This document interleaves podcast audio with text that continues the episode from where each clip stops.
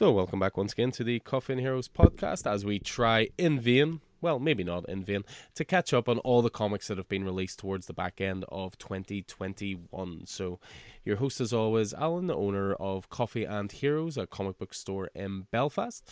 Uh, I'm joined as ever by Mr. Marvel, Keith Miller. Good evening, sir, and how are you?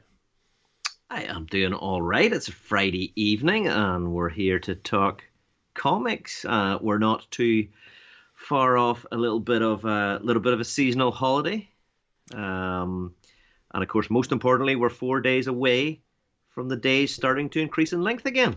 Most importantly, of course, I mean, most people listening to this would probably think most importantly we're eight days away from Christmas, but I, I prefer yours. Yours is closer; it's only four days away. So.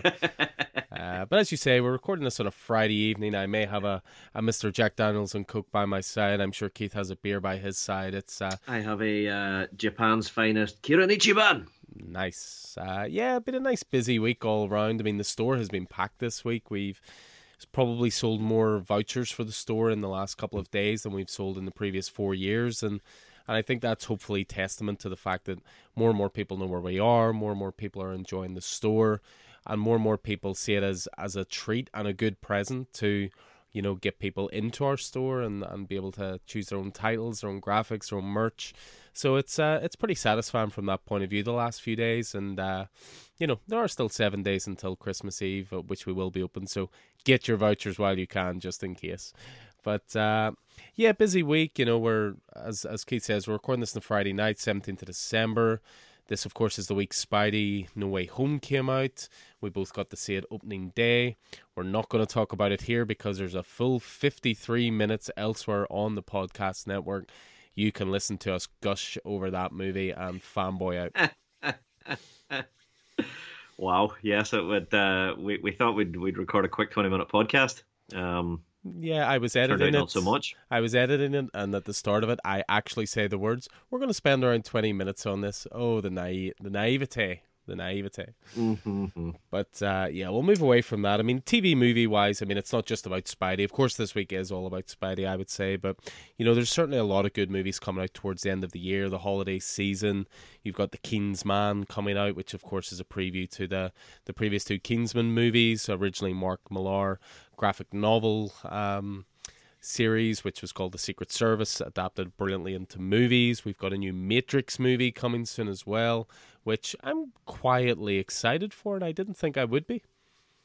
Mm, saw the trailer in front of Spider Man the other day, and I, I, I don't know. I'm not the biggest Matrix. I mean, I love, love the first Matrix. It is just a, you know, a touchstone of you know sci-fi cinema.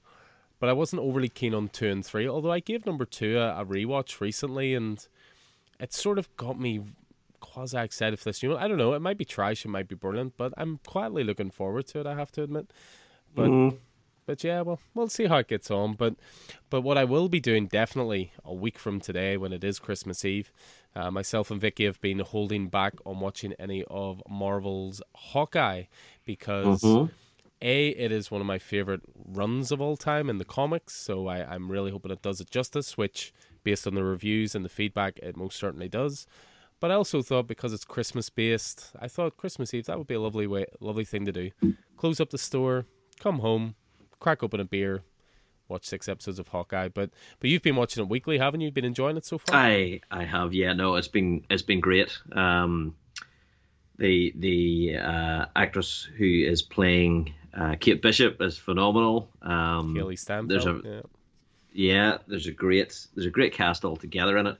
Uh, Jeremy Renner's really getting his chance to get his uh, teeth into the character uh, in a way that maybe hasn't had a chance to do so in, in the movies because I mean it's they're such ensemble movies, mm-hmm. um, and the story's very much drawn from uh, from Matt Fraction's run.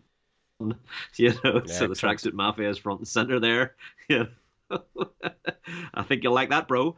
Um, but uh, but yeah, so and and uh, and certainly it is all connected. it is all connected. Um, and uh, there, the episode four was just. Uh, there was a bit of a wow moment in it. I'm led to believe episode five, which I haven't watched yet, which was out this week, uh, is even more so. Mm-hmm. Uh, so uh, yeah, I'll hopefully get a chance to watch it at the over this weekend at some stage. Uh, but yeah, great, great series. Really enjoying it. Really enjoying it. Up there with the the best of what the uh, the Disney Plus series have been so far. Well, that's good to hear. You you know yours is an opinion I certainly certainly trust, and uh, yeah, I mean I'm I'm looking forward to watching it all in one go. I think it'll be a nice little Christmas Eve treat, a way of unwinding mm. after a, a busy year. I think. I'll tell you what else Disney Plus put on recently that is phenomenal, uh, and starring another alumni of the Marvel Universe. Uh, and also the DC Universe and uh, many other properties as well, is Dopesick with mm-hmm. Michael Keaton. Now it doesn't sound very much like a Disney show, but uh, it's it's about the uh, the OxyContin crisis in America, the opioid uh, painkiller, mm-hmm. uh, and Purdue Pharma, Pharma uh, and the Sackler family who own that that company, and you know effectively what amounts to you know legal legal drug pushing. Uh, you know they, they they put out this, and I, I mean it's it's something that is still pervasive today. Uh, there's an, an ongoing court case, um, I believe, and uh, so that this is very very timely, but. Um, We've got uh, is it Rosario Rosario Dawson mm-hmm. or Rosario? Yeah, and uh, and Michael Keaton's in there, and, and a few and, others. Another Marvel alumni, Rosario Dawson. Uh-huh. Yeah, yeah, of course, yeah. So, yeah, just it's. I mean, it's a pretty hard hitting show, uh, but very, very good, very good indeed. Uh, very, very relevant, very timely, um, and and well worth a well worth a look if you get a chance. And Michael Keaton, as ever, is just spot on. I will certainly add it to the list of. Uh, the the massively growing list of stuff that I need to watch. I mean, even the next sort of couple of weeks uh, slash month alone, we've got new Cobra Kai, which of course will jump to the top of the list. We've got new Ozark coming. We've got new Stranger mm-hmm. Things coming. We've got the Book of Boba Fett coming. We've it really is a golden age, almost to, to the point where you just don't have enough time to watch all of them. But no matter what time I have, Cobra Kai is top of the list. Yeah, yeah, no, I, I totally agree. I'm with you. I'm with you. That'll be my New Year's treat to myself, I think, as well. So, uh, but yeah, I'll, no, I'll definitely be, uh, I'll definitely be giving Dopesick a look. You're, you're one of many people who have actually recommended it, so uh, I'd like to think that that'll be a good one to catch. I mean, looking at the comic side of, of, of the news and everything else, I mean, the new previews books are starting to drop already. This is going to be stuff that's solicited for, you know, ordering in January, but not out until March. But you know the the DC book is dropped. We will of course go into more detail with a, a, a, dedicated previews podcast, but just a few different things are certainly catching our eyes as DC and Marvel fans. I mean, DC wise for me, I see Mark Waid is returning to DC. He he did write a short story in uh, one of the death metal tie-ins, but we sort of thought that might be all he was doing. But he's actually bringing back uh, Batman Superman World's Finest, and he could not bring it back with a, a finer See what I did there? Uh, artist hey. Dan Mora is along for the ride with that, so that's a definitely a big standout from the DC book for me. There's tons of other great stuff as well, but but I know as a as a massive X Men fan and someone who's enjoyed the uh, the Jonathan Hickman sort of reinvention of the the X line, there was there was some exciting news recently as well. Yeah, big style as we know. Uh, you know, Hickman has has stepped back as the as the head of X, leaving it in the capable hands of, of Gerry Duggan, but. Uh, Marvel have released a closer look at the franchise's next major evolution. Uh, that's the Destiny of X, which is 2022's uh, wave of X Men comics and and status quo shift. Uh, I say it is the latest in the ongoing chapter that began with with House and Powers, and uh, they're they're billing it as the start of the second Krakoan Age, and they've released uh, a great a teaser image or a bunch of, of teaser images. There's not a lot, not not a lot known. Um, it builds directly out of uh, the fallout of Inferno and the uh, lives and deaths deaths of Wolverine. Mm-hmm. Um, and there are a number of titles listed for spring 2022. Immortal X Men Marauders is relaunching with number one. X Force, Knights of X, X Men, Legion of X, Wolverine, New Mutants, and X Men Red so that I think will be the full lineup of, of X titles. So there's some that are that are uh, I guess significant by their their absence there. You know, Excalibur's not there uh, for sure, and uh, you know there's a there's there, I think there's a couple of others, but but yeah, very very interesting to see uh, to see what that will bring, and uh, excited to see what Gerry Duggan will do and what the second uh, Krakoan Age looks like. But I mean, I just can't see a point now where, and I, I don't, I don't wish for it, uh, a point where the X Men will return to the status quo of, you know, back in the mansion. I just, just don't see it happening. Well, I mean, Too far gone. I mean, you've sort of got that anyway. I mean, you've got the the X Men Legends title, which of course can tell stories back in sort of the '90s continuity, and and that was very much uh, the status quo for the X Men back then. I would say. Well, I mean, it was. I mean, it's hard for. So that's the thing about comics is that you know they'll always return to some sort of central status quo as they were set at the start. You know, they'll not move too far beyond that, and it's only in certain special cases that they do. I mean, Spider Man will always return to, you know, hard luck Peter Parker uh, you know, great power and responsibility. Great power comes great responsibility, as Uncle Ben taught him. Aunt May alive, possibly, you know, not doing so well, and you know, there's there's a love interest there that you know it's on again, off again, and you know, Batman will always return to that central. He never moves too far from it. You know, he's always that damaged kid. You know, who's made his made his swear and he's away he goes. You know, fighting criminals you know, certain certain characters move beyond it. Nightwing, for example, you know that that Robin to Nightwing transition is, is now permanent. That changed that the status quo for that character. But more often than not, those characters will return to the status quo. So with with, with this, you know, with with this Hickman X Men, I think, you know, we're we we're seeing a shift completely from that central status quo that that always was. You know, the the X Men, the the young mutants being educated at the school uh, you know, under the, the watchful eye of of, uh, of Professor Xavier.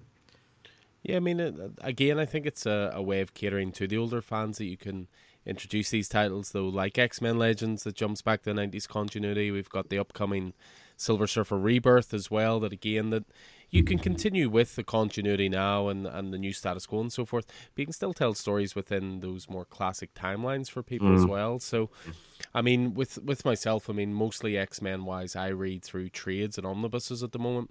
Uh, coming next week, actually, is the Hellfire Gala hardcover. So, oh, uh, brilliant! I've, I've, just not long finished the X of Swords, so uh-huh. uh, or Ten of Swords or whatever what whatever yeah, yeah, yeah. wants to call it. Um, so I've not long finished that. So Hellfire Gala is my next one, and then you know I, I go from there. I I just find there's a lot of titles to keep track of, and you know yeah you know that oh, that, uh, that would cut into my Batman reading time, and we can't course, be having of course, that. No, definitely not. definitely not. You couldn't keep track of Batman, uh, Joker, uh, Batman, Comics, Urban Legends, Robin, Detective Comics, Batman, the Batman Detective. Imposter. Yeah, you couldn't keep track of all of those. Exactly, Definitely and not. you know when we when we hit that new uh, previews podcast, there's a new Tom King Batman title coming as well. But anyway, uh, we'll get to that in the future pod. Mm-hmm. Anyway, uh, Hellfire Gala was good fun. Yeah, uh, it, it, it it will read well, I think, as a trade because it's the same event from so many different points of view. Points of view.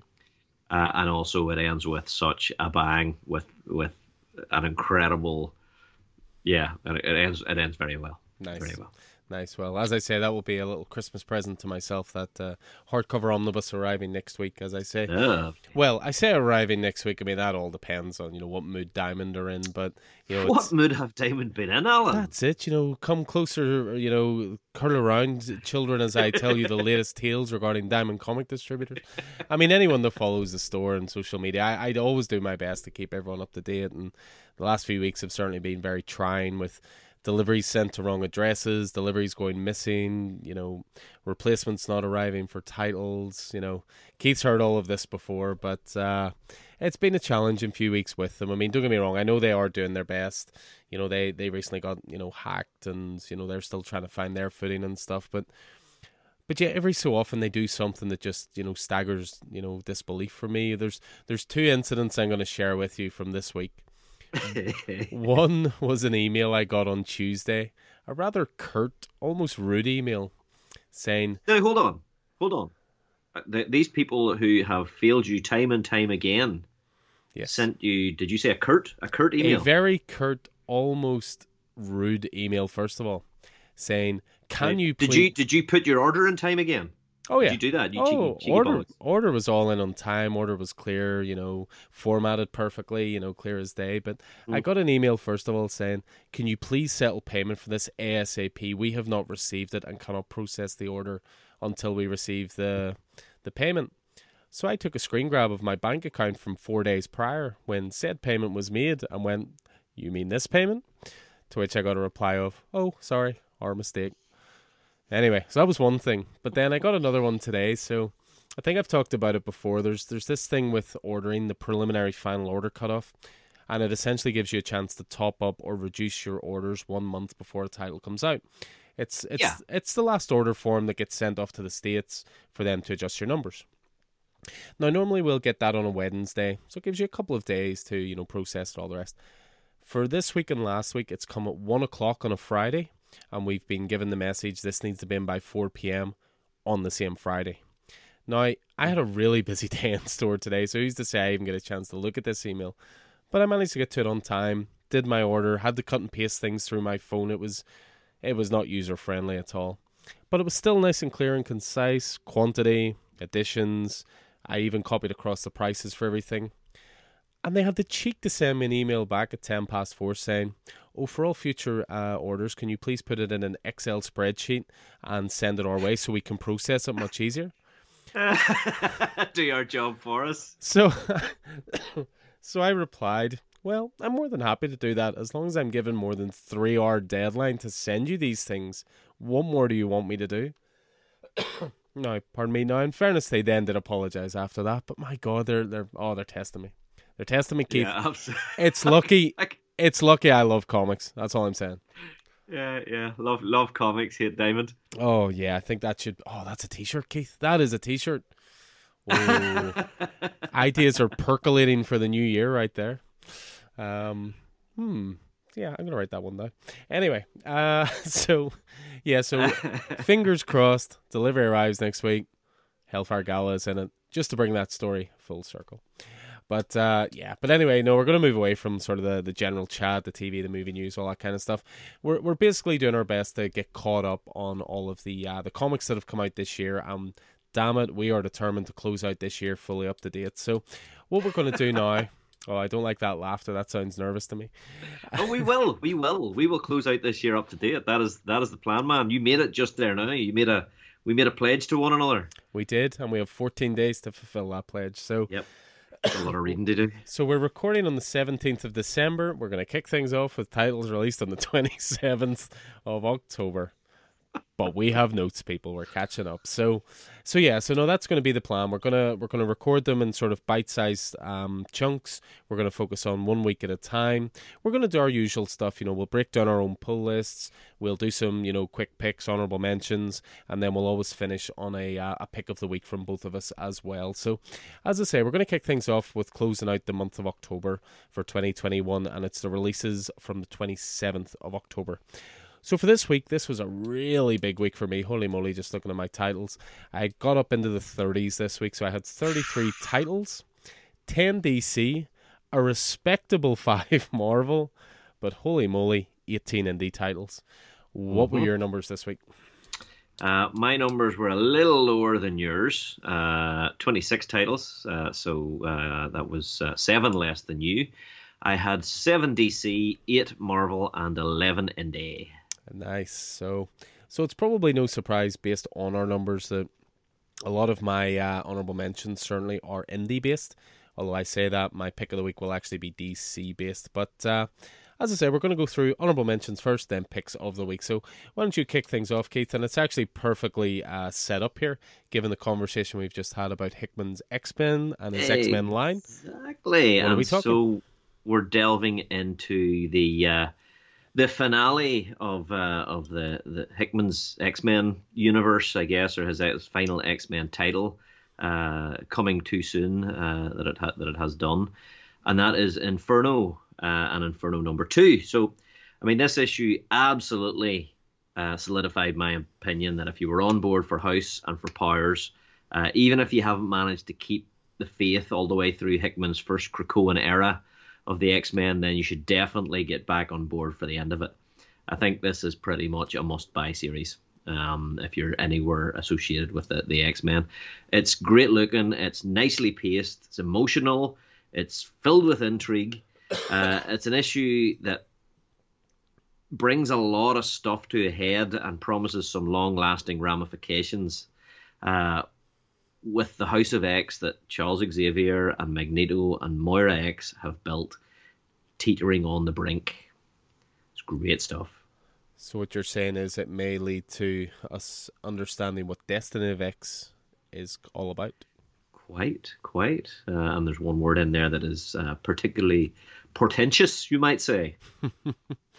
yeah, I mean Inferno. That's a four issue miniseries in total, but each issue is oversized, isn't it? It's uh, sort of like a forty-eight pager, almost every issue. I mean, it's another one. They've already solicited the hardcover for that, so so again, my reading for that will certainly be through the uh, the omnibus slash hardcover format.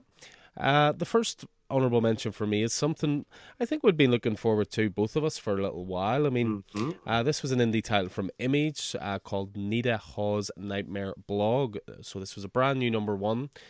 It may not sound immediately obvious what this is based on the title, but written by Rodney Barnes and art by Jason Shawn Alexander and Patrick Reynolds, you know.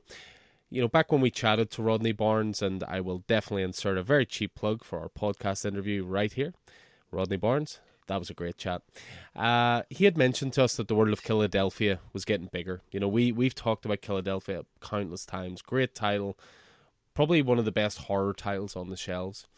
And when we were chatting to him, he was literally looking at a board off camera from us, saying like, "I got this coming, I got this coming, I get this coming." So this was one of those titles, Nita Hawes Nightmare Blog. So, you know, if this is the kind of quality he was talking about for tie-in series, then we are in for a treat you know, we again we we've always talked about the quality of Killadelphia, and although reading of that series, it's definitely preferable for this, and highly recommended just because it's awesome.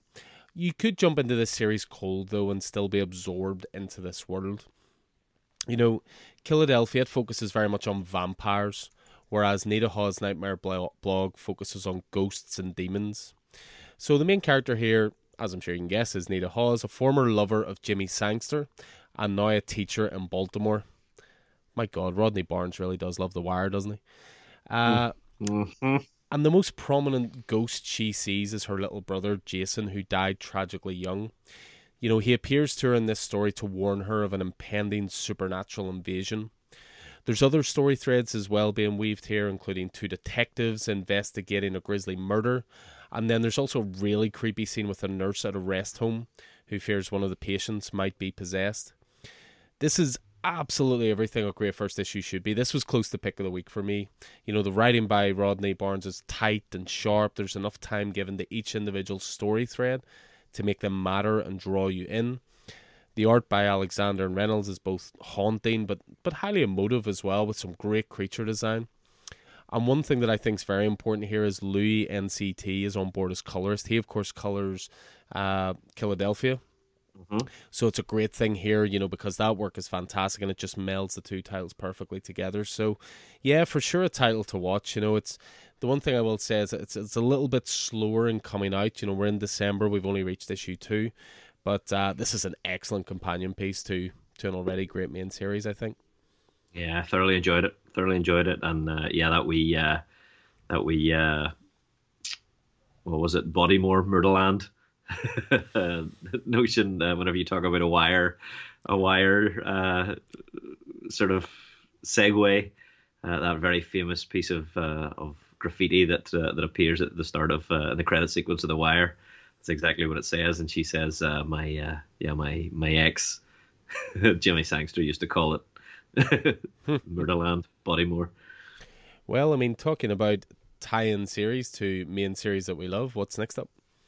Uh, it is the first issue of House of Slaughter. It is uh, the Something is Killing the Children spin off by the original series writer James Tynion IV, or JTIV, as I have uh, listed him in our notes. Uh, so he's been skillfully setting this up in the main book by exploring Erica's childhood in the last few issues and and her induction into the, the House of Slaughter, and it's led us nicely to this series which is set to look at the secret history of that ancient order uh, that forged Erica into Erica Slaughter. And as we begin, we're not following Erica, we're following a teenage Aaron Slaughter. Uh, in the future, he's a black mask and he's Erica's rival and handler, but now he's very much not that. And I think there's a depth of character that has allowed that has allowed something that's killing the children its longevity. You know, you remember that was originally supposed to be a miniseries? Yeah, yeah. Uh, you know, Six I think it's that depth of character. Yeah, that uh, you know that depth of character that has allowed it to to continue, and and I don't think that's any different from from what we're seeing here in House of Slaughter. I mean, that translates beautifully, and I think this will absolutely be eaten up by long time. Something is killing the children fans, and it's a great jumping on point for newbies. It'll lead them towards something is killing the children. I do wonder how long we're going to follow Aaron mm-hmm. and how long Tynion might remain on the spin off, but my hope is that it's going to be for a long time. Yeah, here's hoping. I mean, when we were fortunate enough to, to meet Tynion at Thought Bubble recently, he was talking about lots of different spin off ideas he had for um, something that's killing the children. It seems to be a world he's really absorbed in, and he just says the main reason there's not more of them coming out at the moment is because he wants to be involved in all of them. So he clearly has a lot of big ideas for the series, and that's not a bad thing. Mm. It just it just seems to be getting bigger by the issue as well. Something that's killing the children. So a wee spin off like this of that quality, I have no problem with that. So yeah, I really really dug the first issue as well. I mean, talking about creator owned series, next up for me, honorable mention wise, is Time Before Time number six. So, so this issue is both written and drawn by Declan Shalvey. I mean, Declan has been a, a co creator, but mostly a writer for this series, doing the covers as well, but he's left the interior art to Joe Palmer. You know, it was a real shame we had to rearrange the, the Declan signing. You know, it was for very understandable reasons. And we're, we're chatting at the moment about rescheduling for January. So I look forward to telling them face to face just how good this issue was. You know, it's, you know, time before time. It's been another great series for Image. I mean, there's so many of them, but you know, so far I think this has been great. You know, the first collected trade is available now, the first five issues.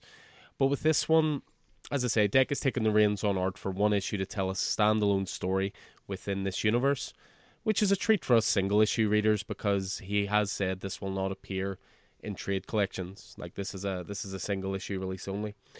So this one oh. shifts focus uh, on just how lucrative a business the time relocation has become and the desperate lengths that some people will go in order to escape their past and get that elusive fresh start. The bulk of the action it's set in 1994. I mean, time before time. I've seen criticisms of it that it can be a little hard to follow because there's so many time jumps, but I just think it rewards paying attention personally. But uh, yeah, mm-hmm. the, the, bulk of this action set in 1994. A family has bent some rules to get relocated from 2140, and the courier who helped them bend those rules is on the run from his employers and we also spend some time with members of the syndicate who are chasing the agent who went against the rules. You know, I'm all for this one shot format as a way for creators to take a break from the main narrative. I mean, it, it must be hard with creator owned titles to not just want to stay on that straight linear line of storytelling. So it's nice when they can take a break from that and just flesh out the world, build on the mythology, that kind of thing. And I think this is a great start for these one shots with a story that's really exciting but holy crap, it's pretty heartbreaking by the end of the issue as well. It gets was, yeah. it gets dark. So it does. Yep. Um, yep. I mean, regular series artist Joe Palmer, I, I think he's great in the main series, but it's always a treat to see Dec's noir sensibility and sort of sequential mm. art as well, you know. Um, so yeah, highly recommended, you know, as is the trade paperback to get you caught up in this world. Uh, I've tons of these issues uh, in stock at the moment, tons of the trades. Obviously, again, we're preparing for that that signing that hopefully we'll have in uh, in January again. I mean, I think this is it's great. It's it's almost like like introducing a, a gangster sensi- sensibility to a, a, time travel story. It's that's very very good. You know, there's a there's a bit of a Sopranos thing going on, especially in this issue uh, as well. That uh, I really appreciated. Very very good issue. Excellent. So yes, that's time before time number six. So why don't we jump on to a little bit of DC next? You know, a couple of honorable mentions from both of us. Yep, DC very much so, in that it is Detective Comics number 1044. Um, this one felt uh, like classic horror in the vein of Alien to me, uh, with Tamaki and Mora picking up very much the fear part of Fear State and running with it, and allowing Tamaki to keep the story that she wants to tell going without being too derailed by the free st- the free state, the fear state crossover. Um, we've got like you know the tight, dark passageways of the Gotham sewers, and the Maud creatures erupting from egg-like structures, threatening to infect our fear-filled anti-vigilante, ignorant of the threat, vulnerable Mayor Nakano, while Chief Vigilante Batman, uh, realizing that he has to deal with the vile creatures, struggles to save him. Um, fantastic stuff. It's just great art, great colors, and I am really coming to appreciate how Mariko Tamaki writes Batman. Really, really solid, and I would say maybe a little underappreciated, perhaps, in the face of Tynion and Jock and the likes. Would that be fair to say? Yeah, I can appreciate that. I mean, I think that it's really interesting the the sort of opposition between Detective Comics and Batman, and that Batman is seen as the main title, be it Detective Comics has the older prestige, if that makes sense. Mm-hmm, but mm-hmm. Uh, yeah, I mean, I, I think Tama- uh, Mariko Tamaki's work so far has been outstanding from start to finish. Mm-hmm. Uh, they came on board pretty much with Future State, obviously brought on Dan Mora. And I, and I can even appreciate it myself. I've been guilty of it at times of maybe focusing on Dan Mora's art more than Mariko Tamaki's storytelling. But the storytelling has been mm. great so far. You know, all the stuff with City Hall, with Mayor Nakano's distrust of Batman, and an eventual, certainly mm. around this point, eventual sort of coming to terms with maybe working with Batman as well.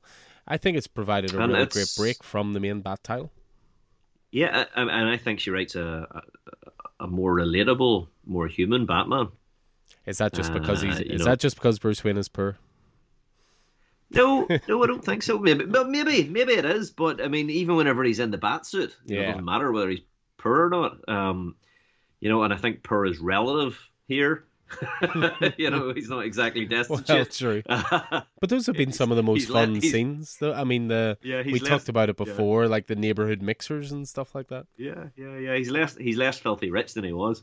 Yeah. Just, um, but yeah, I think she just writes a, a more relatable Batman, perhaps you know, less of the the, the machismo and uh, you know, yeah, absolutely. But yeah, well, good. I think as well she writes uh, a very solo Batman, if that makes sense. You know, there's obviously communication with Barbara. You know, Barbara's been dipping in and out of the Oracle role, but it's weird because Batman, the main title, feels more like the team book, and mm-hmm. Detective mm-hmm. Comics feels more like the Batman book if you know what I mean. Which is a switch. Which is a switch because Detective Comic Comics was previously the the team book, the Bat Family book. Yeah, mm-hmm. that's no coincidence that the Bat Family book that was written by Tynion and then he took over Batman.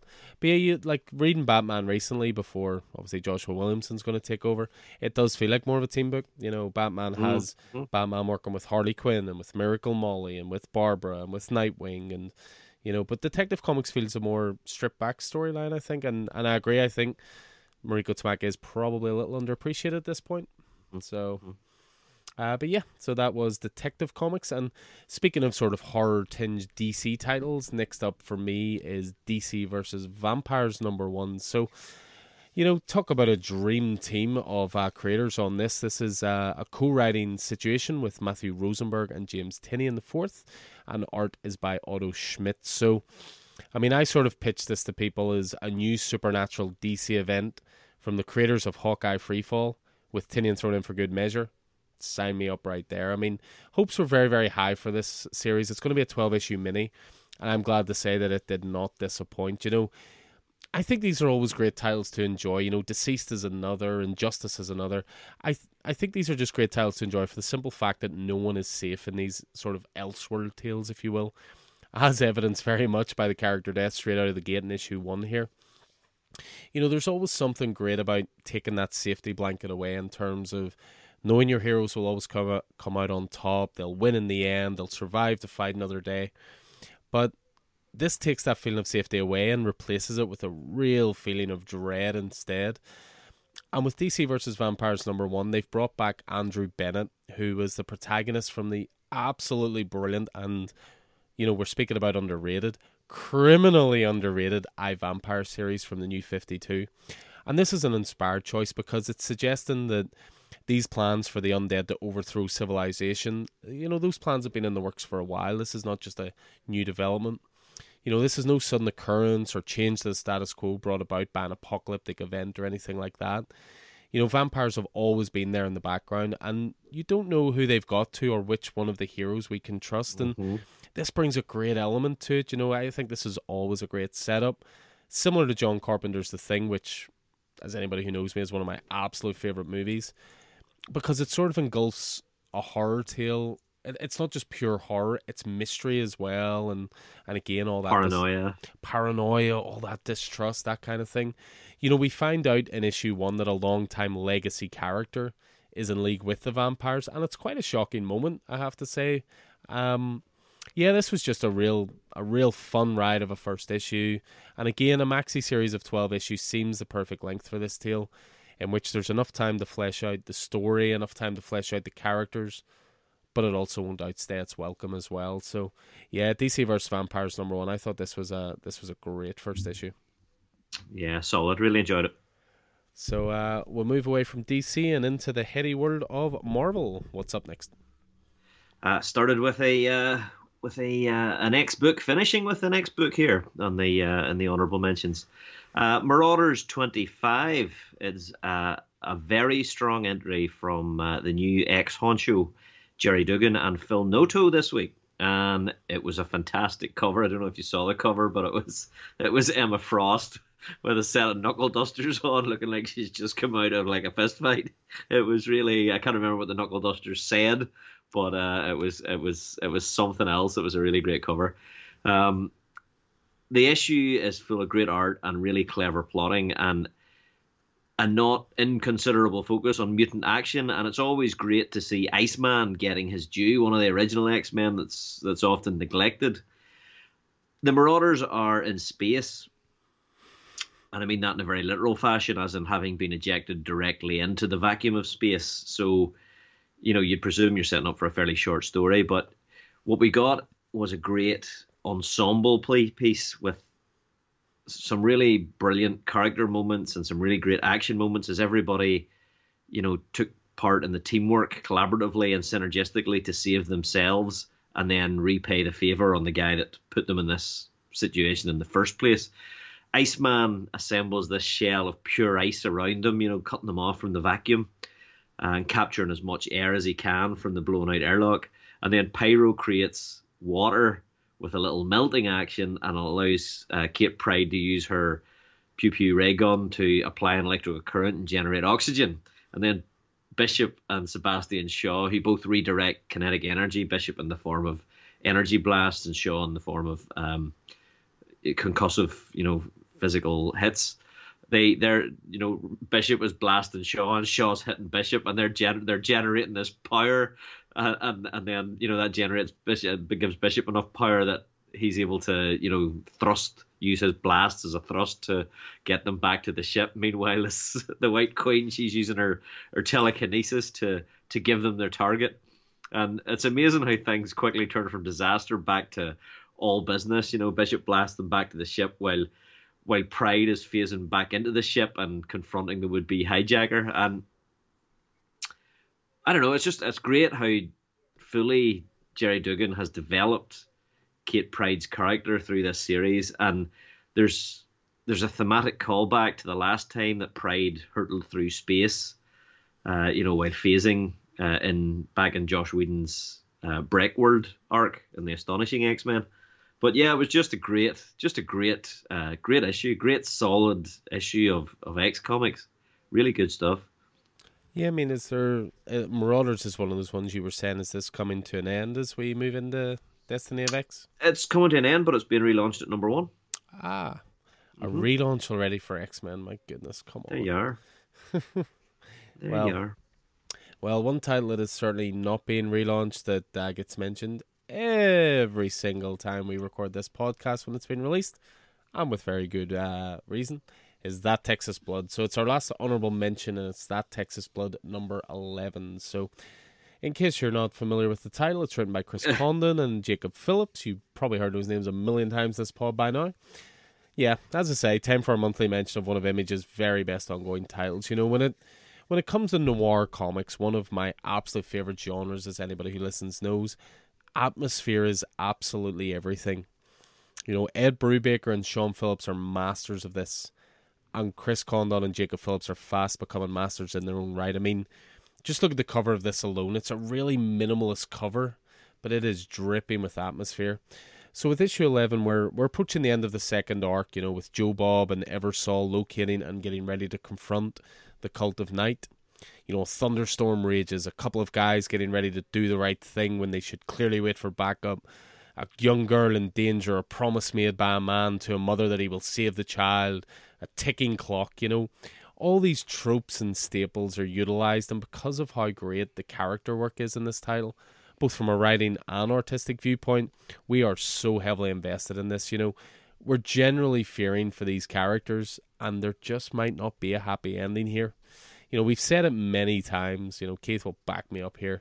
We will happily say it again. If you are not on this, you are missing out on one of the great modern comic runs. You know, whatever these mm-hmm. guys are working on next, I'll be picking up day one every time. Yes. Yeah, absolutely. And I mean this this Eversol arc I think has it's so good because they've laid the foundation and they've made us, you know, love a lot of these characters, uh, or empathize with them or sympathize with them, you know. But they've added something else here. Just this is this is this is up the, the that Texas Blood game for sure. This arc has, has been great. Yeah, without a doubt. I mean, it's it's coming to an end with issue twelve, which will of course then become the collected trade edition of the second story arc, and yeah, we, we cannot recommend this title enough. I mean, the guys who write it as well are just cool dudes. You know, again, cheap plug for a previous pod, but they were such a pleasure to talk to. You know, during lockdown and so forth, and their work really does speak for itself here with that Texas Blood. So issue eleven, another honorable mention, and it's only an honorable mention because we can't have it as a pick of the week every single issue. so That's so true. But uh, we're going to move on now from the honorable mentions and move on to the picks of the week. So I'm really sorry for anybody listening. We have very much conformed to type here. oh, we have. Keith we is going to go first with a Marvel pick. I'm going to follow it up with a DC pick. Lead the way. Uh, I am leading the way. Uh, my pick of the week for 27th of October releases uh, is Moon Knight number four. Uh, and it's another round of this issue of Moon Knight was the best one yet for me, as McKay and Cappuccio's masterclass in reigniting a much loved but second tier character ahead of their, their their their Disney Plus show continues apace. And more than any other issue of this series, I think this one gives challenge to the very lazy analogy of Moon Knight being Marvel's version of Batman it's not a comparison that I ever held a lot of uh, a, a, lot of uh, interest in or, or, or brook with. Short of the Cape and the Cowl, Moon Knight has always skewed much more towards the the supernatural than the Bat does, and has a much more complex internal life. Uh, his struggles with dissociative identity disorder and and and, and so forth, uh, which in this issue sets him up to display a much greater degree of vulnerability than is usual either with himself or with the flying mouse guy. Um, there are some fantastic scenes, you know, of action, but the final scene is a very touching and revealing scene between Mark Spector and Tigra Greer Greer Grayson Grierson, I think. Greer Nelson. I can't remember what her, what her actual name is. Hmm. uh, they're old uh, West Coast Avengers colleagues, teammates, and Greer is the first person to appear in this series who might really know in you know in inverted commas mark and that defines this issue um yeah so it's it's it was just really really enjoyable there was there's also a you know there's the, the beginning of the slightly incongruous slightly sopranos like therapy scenes of mr knight on the on the couch with the with the therapist it's just it's it's just fantastic stuff jed mckay is is just phenomenal. Um, you know, he wrote uh, this week again. He wrote uh, the Spider-Man Death of Doctor Strange tie-in. Uh, and a variety of other stuff. Suppose I say it's this week because I read it yesterday, but it's I think three weeks ago. but uh, but yeah, it's just I mean Moon Knight is just it's just such a good book, and this is only issue four. and It just keeps getting better. It's got some of the best quotes in it, and uh, I'm just Moon Knight's really hot stuff at the minute. Really hot stuff. Uh, you know, with with Oscar Isaac being, you know, tipped for the you know the role in the series. Not tipped, in fact, I know he is. Uh, you know, when we're getting close to real trailer territory and and that sort of. So this is yeah, Jed McKay is the right writer on this at the right time, and Cappuccio's art is just all good and just that the, they've got him at the street level where he, he does best, but they've also got the supernatural side of things with the vampire stuff going on. It's just it's great. I'm I'm really looking. I'm really hoping. Uh, I'm really hoping for for uh, you know the, the Marvel Universe's finest vampire hunter to appear in the near future because a, a Moon Knight Blade crossover would be class at this stage. Yeah, I mean Jed McKay, we we've talked about it before. He's sort of Marvel's secret weapon at the moment, and that just every title he puts out is pretty stellar. Yeah, I mean mm-hmm. Moon Knight is one of those ones. It's it's it's one that's on my pull list. It's it's not going anywhere, and it's it looks like it might buck the trend a little bit as well. Because Moon Knight, a little bit like the aforementioned Vampire Hunter, they never seem to get long runs. Certainly not mm. in a few years anyway. And the quality of this is so high. I mean, Moon Knight for us, again, we can only ever talk about ourselves in terms of a store, but Moon Knight's the third biggest Marvel pull for us, and that's really yeah. The only two ahead wow. of it are Venom, and that's off the back of Donny Cates and Ryan Stegman's great work, and and of course Ram V and Al Ewing picking up the baton. Uh, it's only behind Venom and Amazing Spider-Man. So Moon Knight wow. has it struck a chord, and what, whatever McKay's doing, and as you say, Cappuccio with his art, it it struck a nerve with people. And even this week, I had a couple of guys. I had three separate occasions where people came up and picked up numbers four and five from the racks and straight away we're like, "Can you source me one, two, and three, please?" So people are coming to it a little late, but the, the reputation of this title is growing, so uh, it's good to see because it is an absolute quality title. So. Uh, so yeah, so that was Keith's pick then for the 27th of October, and that was Moon Knight number four. So I am going to bring October to a close with a very well timed title, given that October 31st is Halloween, given that Keith aforementioned the uh, the Bat. Uh, and of course, my pick of the week is a Batman title. So for me, uh, this week it was Batman The Long Halloween Special number one. So written by Jeph Loeb, art by Tim Sale. So I chatted before in that Texas Blood, you know, I'd mentioned the pairings of Brubaker Phillips and Condon Phillips as being a mark of quality. You can certainly have Jeph Loeb and Tim Sale in that list. I mean, I'm a really huge fan of Batman Long Halloween. They did stellar Marvel work based around colors. They did Spider Man Blue. They did Hulk Gray, Captain America White, uh, Daredevil Yellow as well. The Long Halloween was actually one of the first Batman maxi series I ever read. And since that time, it has stayed steadfast in my top five Batman stories of all time. You know, it's it's a series that managed to incorporate everyone in Batman's rogues gallery effortlessly into the story.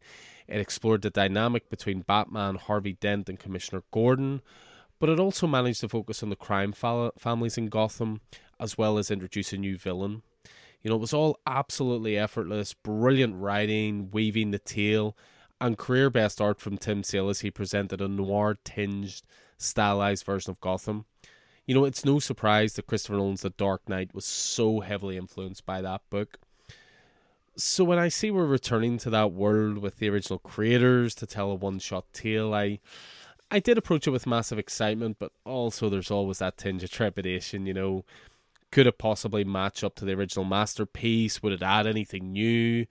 Was there any point to it? You know, was it just a cash grab? Who knew? But you know, I'm glad to say it was a big fat yes that it delivered. You know, it, this was one of my favorite single issues of the year. I mean, the setup alone for this title is brilliant. You know, in the long Halloween, Batman was chasing a killer who always committed the acts on holidays. So, murder takes place on Halloween or on Thanksgiving or on Christmas Day. And in, in Batman lore, the obvious suspect was always the calendar man. However, it wasn't him, but someone who would take on the moniker of the holiday killer. You know, I won't reveal who that killer was. You know, I mean, it is a 30 year old story at this point, but I won't give it away. You know, I was trying to work it out. It's one of the big pleasures of a first read through. But the setup for this is that it's always graded on Calendar Man that someone essentially stole his gimmick. So this special starts out with him essentially trying to reclaim his name by committing criminal acts in the lead up to Halloween. Harvey Dent slash Two Face has also resurfaced in this story. Robin, Dick Grayson is kicking around, and the relationship between Batman and Gordon is as strong as ever. You know, considering this was only a 48 page special, there's so much great storytelling here. You know, it feels longer than 48 pages. Jeph Loeb has slid brilliantly back into the world, and, and it's like he never missed a beat. There's a brilliant central mystery and noir sensibility driving the story, but but there's also tons of levity and humor. I mean, you have a young Barbara Gordon wanting to go trick or treating with Robin, who she's a big, big fan of, and who, of course, is much younger here than Batman. And she dresses up as Batgirl right in front of her father to do so, to go trick or treating with Robin, who people just assume that's a Robin trick or treater, not the actual Robin. Just really good stuff. You know, Sales are it's not quite as sharp and detailed as the original tale, though to be fair, not many people could reach that standard in their prime, let alone twenty five years later. But his art still connects to this world, you know, his character design remains fantastic. The colours from Brennan Wagner perfectly convey the film noir feel that Loeb and Sale are going for. And even the letter Richard Starkey shines using different fonts from when Harvey speaks or Two Face speaks you know, it's these little subtle touches that just show these guys are at the top of their game and it adds to the atmosphere.